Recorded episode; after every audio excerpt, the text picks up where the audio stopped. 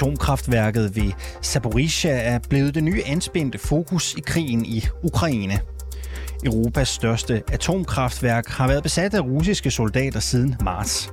Her brød de ind på atomkraftværket og angreb det, så det brød i brand. Og det fik den ukrainske præsident Zelensky til at advare om, at et angreb mod kraftværket kunne føre til det, han kalder afslutningen på Europa. Якщо буде вибух, це кінець всім, кінець Європи, це евакуація Європи. Тільки негайні дії Європи можуть зупинити російські війська. Ukrainere på værket har arbejdet videre med en pistol for panden, og russiske soldater har brugt stedet som militærbase. Imens har verden udenfor stillet spørgsmål ved, hvad der foregik ved det lukkede Zaporizhia-atomværk. Spørgsmål om, hvorvidt vi står over for en potentiel atomkatastrofe, der minder om det, vi så ved Tjernobyl. Росія поставила Україну і усіх європейців в ситуацію за крок від радіаційної катастрофи. Ja, Ukraine og Europa har været et skridt fra en strålingskatastrofe, sådan lød det øh, nyligt fra Zelensky. Du lytter til konfliktzonen, hvor vi i dag ser nærmere på kampen om atomkraftværket, og hvad det betyder for krigen, at der nu er blevet åbnet for international adgang til Zaporizhia. Mit navn er øh, Alexander Vils Lorentzen. Velkommen indenfor til konfliktzonen. Jakob Korsbo, øh, godmorgen og velkommen til programmet. Godmorgen, Du er godmorgen. senioranalytiker ved Tænketanken Europa. Øhm, ifølge flere kilder, herunder det britiske forsvarsministerium, så er der fortsat kampe ved atomkraftværket i Zaporizhia. Hvor meget ved vi om det? Nej, hvad der lige foregår i de her timer, det, det, det skal jeg lige indrømme, det ved jeg ikke, men der har jo kørt de her beskydninger frem og tilbage, øh, og, og hvad kan man sige, russerne gør deres for at og, hvad kan man sige, øh, skyde fra det område omkring, øh, omkring atomkraftværket, og har også skudt, øh, og det er bevist, øh, granater ind i, øh, ind i området. Så, så ja, der foregår meget, og, øh, og det er, øh, som som de fleste nok har lagt mærke til, en meget alvorlig, øh, alvorlig situation, der har Ja. udspillet sig i de sidste 14 dage faktisk. Lars Banger Struve, også velkommen til dig. Du er generalsekretær i den sikkerhedspolitiske tænketank Atlant Sammenslutningen. Hvor vigtig er øh, atomkraftværket ved Zaporizhia blevet i krigen? Både for Ukraine, men også for Rusland? Det er nok vigtigt på, på flere forskellige niveauer. Øh, helt lavpraktisk, så er det jo vigtigt, at der kommer strøm i området, om jeg så må sige. Det, det er sådan en, en lavpraktisk ting for alle dem, der er i nærheden og afhængige af det. Men øh, for, for russerne begynder det at, at, at vise, at vi kan godt holde et sted. Øh, og øh, de bruger det efter al sandsynlighed som udgangspunkt for dele af deres militære operationer, eller til ligesom at gå i lag bagved, øh, og ingen har rigtig lyst til at skyde på et atomkraftværk andet end måske russerne. Øh, Øh, så så det, det udnytter de på den måde. Øh, og samtidig så går det her hen og bliver til et internationalt problem for russerne. Fordi en hvilken som helst person, du spørger rundt om i verden, vi synes, det er en rigtig dårlig idé, at der kommer stråling. Og det er fuldstændig ligegyldigt, om du spørger en kineser, en person fra Afrika eller en europæer. Og derfor er det, at at det her gået hen og blevet til et kort for ukrainerne, hvor de kan vise i deres propaganda, og det her er også en propagandakrig, det skal man ikke glemme, at øh, russerne er nogle onde nogen, som endda øh, øh, bruger atomkraftværket øh, øh, kraftværket som, som et spil, øh, som en spillebrik i den her kamp. Og det, der tror jeg, at, at der har lige nu ukrainerne overhånden i det her, og viser, at Putin og hans folk, de er simpelthen så modbydelige, at de endda bruger risikoen for nukleart udslip øh, som, som, som, som noget. Og, og der, der har ukrainerne lige nu en, en, en overhånd, og det lykkes dem at få engageret det internationale samfund i det her, sådan så ukrainerne har fået støtte omkring det her. Og det tror jeg er vigtigt. Her i øh, weekenden, der har et øh, internationalt øh, atomenergiagentur været forbi Zaporizhia. Det skal vi se nærmere på øh, lige om lidt. Øh, først så vil jeg gerne lige vende den optakt, som har været frem til det her øh, besøg.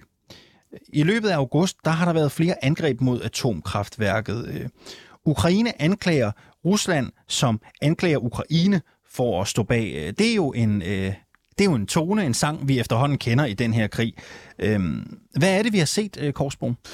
Jo, men altså, vi har jo set et øh, langstrakt spil, hvor, øh, hvad kan man sige, navnlig russerne har gjort deres til, at, at der var at gør det så farligt i området, så, så det, det internationale atomenergiagentur ikke kunne få adgang til, øh, til området. Øh, man kan sige, at i deres propaganda, så siger de selvfølgelig, at de støtter det, og de vil også have, have dem derind.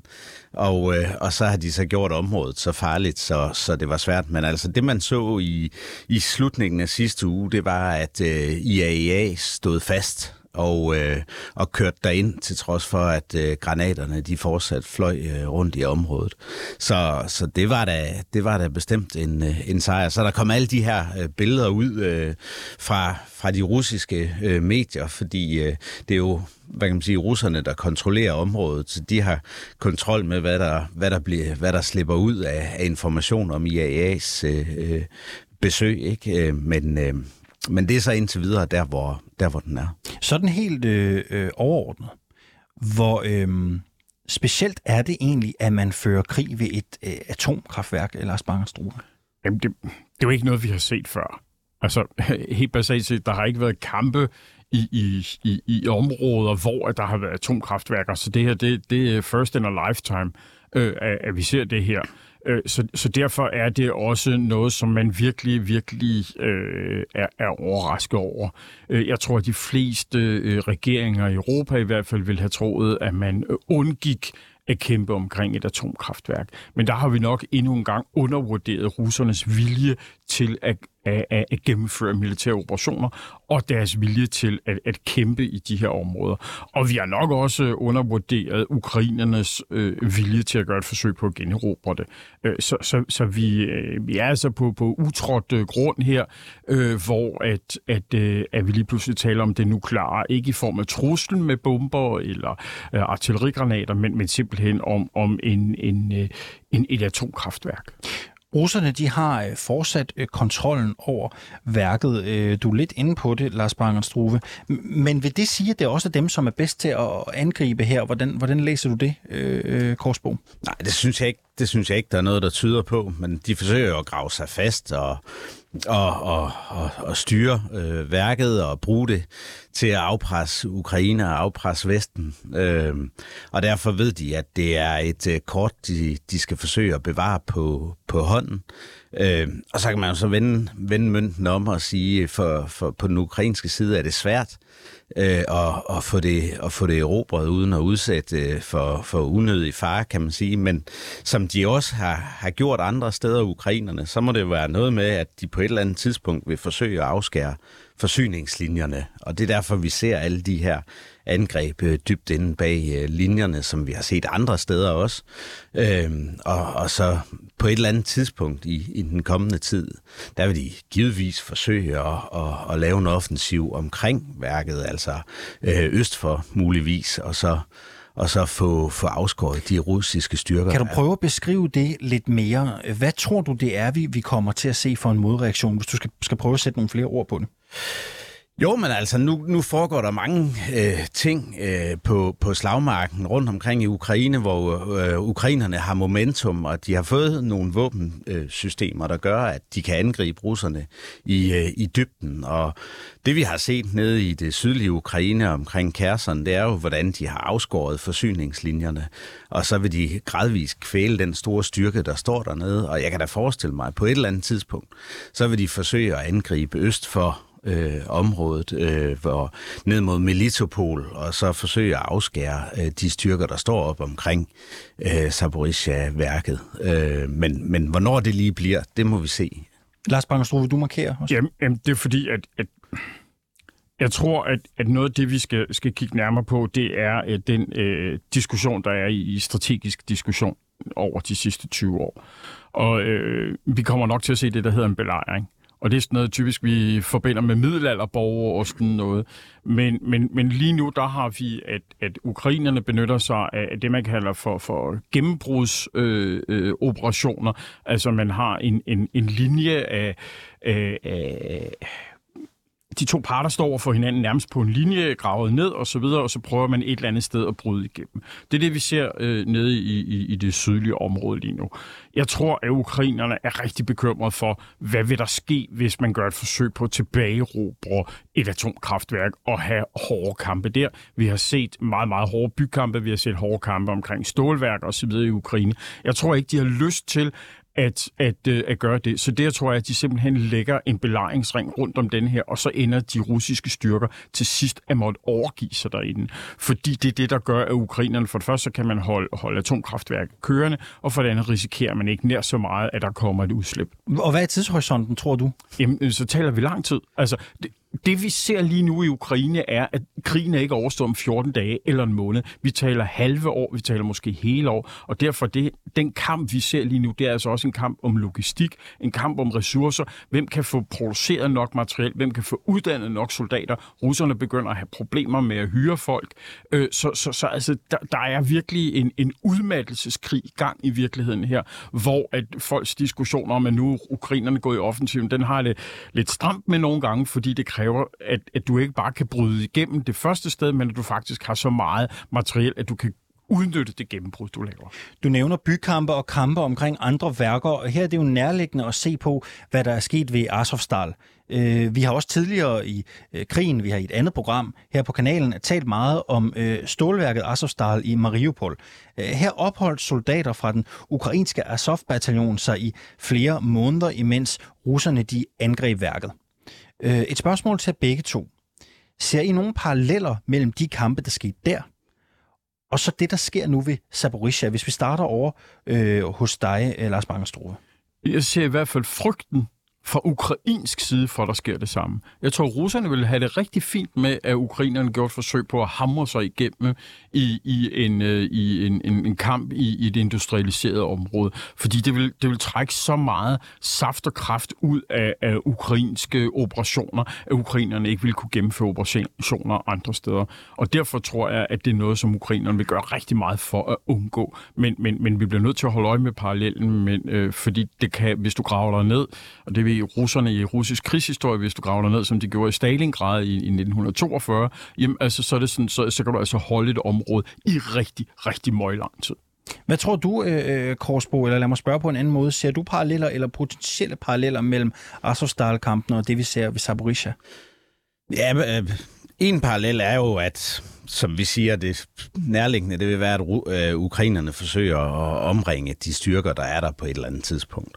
Det er jo så der, men så, så for mig holder parallellen så også op, fordi øh, øh, ukrainerne vil holde sig tilbage fra, for at undgå, som Lars også siger, det her de her hårde kampe i området, og så er det nok øh, bedre at forsøge at udsulte dem, øh, der er der.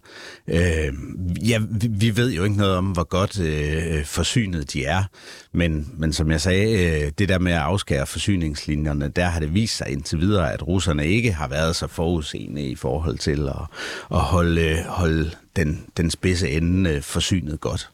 Hvem har egentlig Øhm, jeg har været lidt inde på det, men lad os bare sætte det på spidsen, når vi ser kampene omkring, øh, hvis vi prøver at fokusere på, øh, på Saborisha. Hvem har overhånden? Øh, Lars Bangstrove?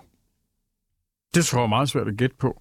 Altså, det kræver faktisk, at du har boots on the ground, der kan fortælle dig, og som kan analysere ud fra, ud fra ikke bare, hvad der kommer fra den ene og den anden side af, af mere eller mindre øh, øh, øh fake eller manipuleret øh, øh, virkelighed. Jeg, jeg synes, det er meget, meget svært, og jeg synes helt generelt, at lige for tiden, øh, altså min, min Twitter-konto væltes lige for tiden af videoer fra, øh, fra Ukraine, hvor man kan se, og det er jo tydeligt at se det her, og så siger jeg bare til mig selv, ej, det synes jeg faktisk ikke, det er.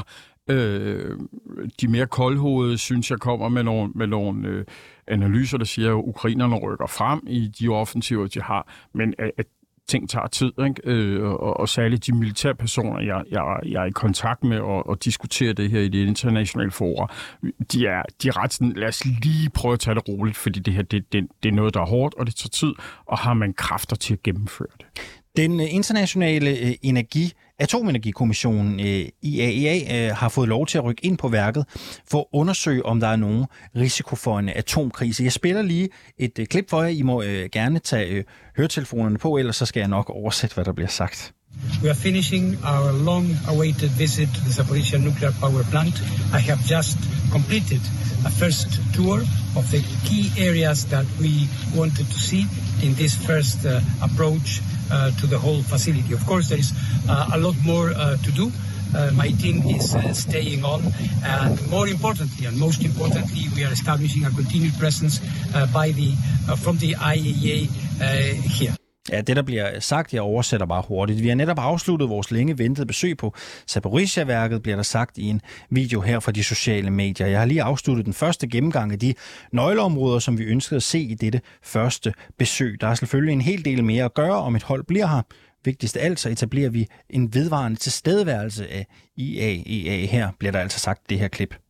Hvad skal vi forvente af det her hold, øh, Korsbo? Jo, men jeg, jeg, jeg forventer øh, jo, at de hvad kan man sige, bliver i området og holder, holder monitoreringen kørende, øh, hvilket jo også har en, øh, en afskrækkende effekt i forhold til de her beskydninger, vi så tidligere i, øh, i selve, selve området. Øh, og, øh, og der tror jeg, at der er, hvad kan man sige, øh, Rusland sidder jo også med omkring bordet i IAEA's bestyrelse, så de er jo på den måde i en øh, prekær situation. Øh, fordi, øh, fordi den internationale gennemsigtighed, som IAEA bibringer, den er, den er, super, den er super vigtig. Så, så der er selvfølgelig en masse med krigens tog, og hvad de kan komme til at gøre for at gøre, gøre det besværligt omkring værket, men jeg, jeg forventer absolut, at uh, øh, IAEA holder snuden i sporet. Hvad tænker du, øh, Banger Strue? Jamen, jeg, jeg tror, at vi skal ikke overdrive, hvad IAEA kan. Altså, de kan med gejkartiller og andet måleudstyr fortælle os, er der, er, der, er der noget, der kommer ud eller ej men det er med svært for dem i et område, hvor øh, øh, kamplinjen bevæger sig, at sige, og, og det er jo ikke det, de er eksperter i, det, de bliver ramt af, er det, er det russisk artilleri, eller er det ukrainsk artilleri, eller, eller hvad er det? Altså, det kan de jo. Det er ikke det, de er uddannet til, så de kan kun fortælle os, der er kamp her, og vi har eller har ikke set ja, noget stråling. Ja, det, det er lige for at blive det. Så hvad er det, den internationale tilstedeværelse kan omkring Zaporizhia, hvis vi skal prøve at zoome ind på det? Den kan, den kan give os en alarm om, at der er noget vitalt, der er ramt. Og det kan jo for eksempel være, at øh, kontrolområdet, øh, øh, som gør, at man kan lukke atomkraftværket ned, er ramt, eller at øh, selve reaktoren er ramt, eller sådan nogle ting. Det kan de give os fortælling om. Ikke? Altså, det er det, de kan men de kan ikke fortælle os reelt set noget om kampene. Det kan være, at de kan gå hen og blive til det, vi opfatter som et menneskeligt skjold, som vi for eksempel så under den første Irak-krig, hvor Saddam Hussein satte folk op som skjold omkring hans kritiske infrastruktur.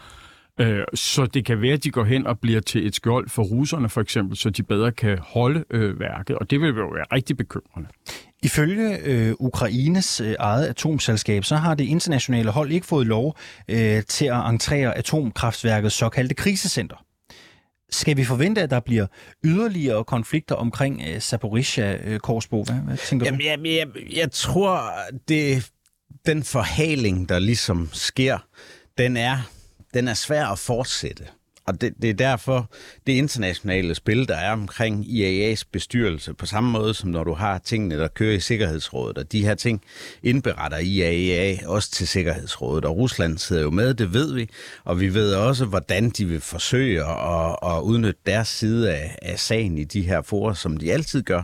Men, men altså basically, så er det bare svært for dem og, øh, og, og blive ved med at obstruere. Altså det, jeg, jeg er nødt til at sige, at det har en, en effekt, og det er selvfølgelig begrænset, hvad øh, IAEA kan øh, hjælpe med rent konkret, fordi der er aktive kampe i området, men omvendt, den gennemsigtighed, det giver, den er vigtig på sigt. Ja, hvad er det, den effekt kan, kan medføre til? Hvorfor Jamen altså, det, den, den, det, det, det er, at, at det bliver sværere for russerne at bruge de her kort derfor jeg er jeg ikke helt enig i den der med menneskelig skjold, fordi du, du går ind i noget helt andet her, som vi, øh, Lars var inde på indledningsvis, så er der kineserne, afrikanerne og så videre i det internationale spil, og, og, og, og der er der ikke nogen tvivl om, altså der sidder de ikke på hegnet, når det er et spørgsmål om strålefare og nedsmeltning og så videre, så, videre.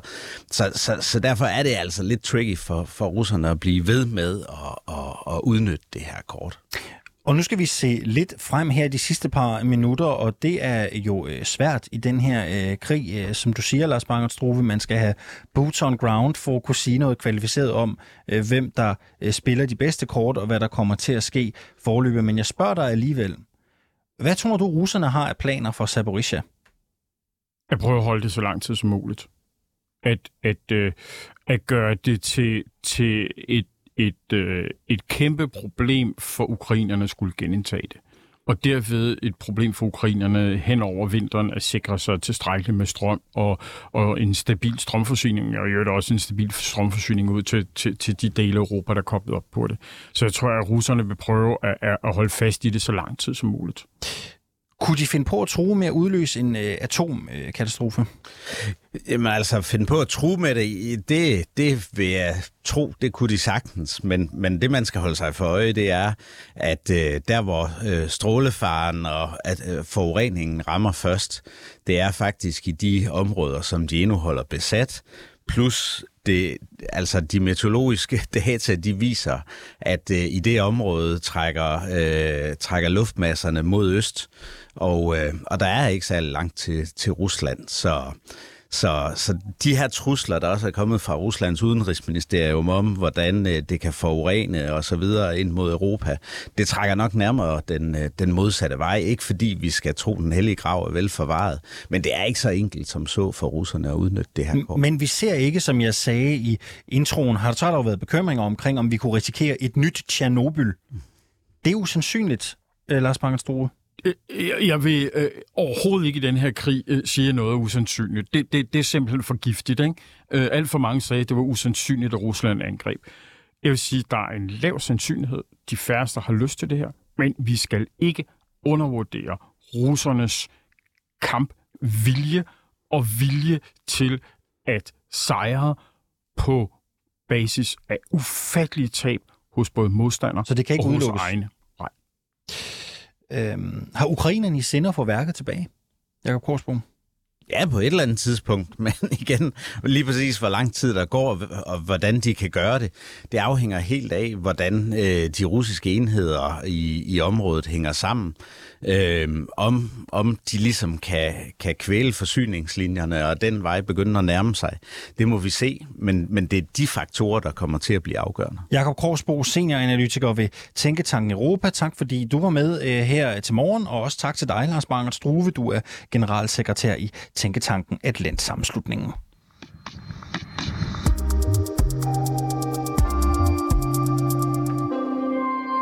Du lyttede til dagens afsnit af Konfliktzonen 24-7's nye udlandsmagasin. Jeg hedder Alexander Vils Lorentzen, og Sofie Ørts har redigeret dagens program.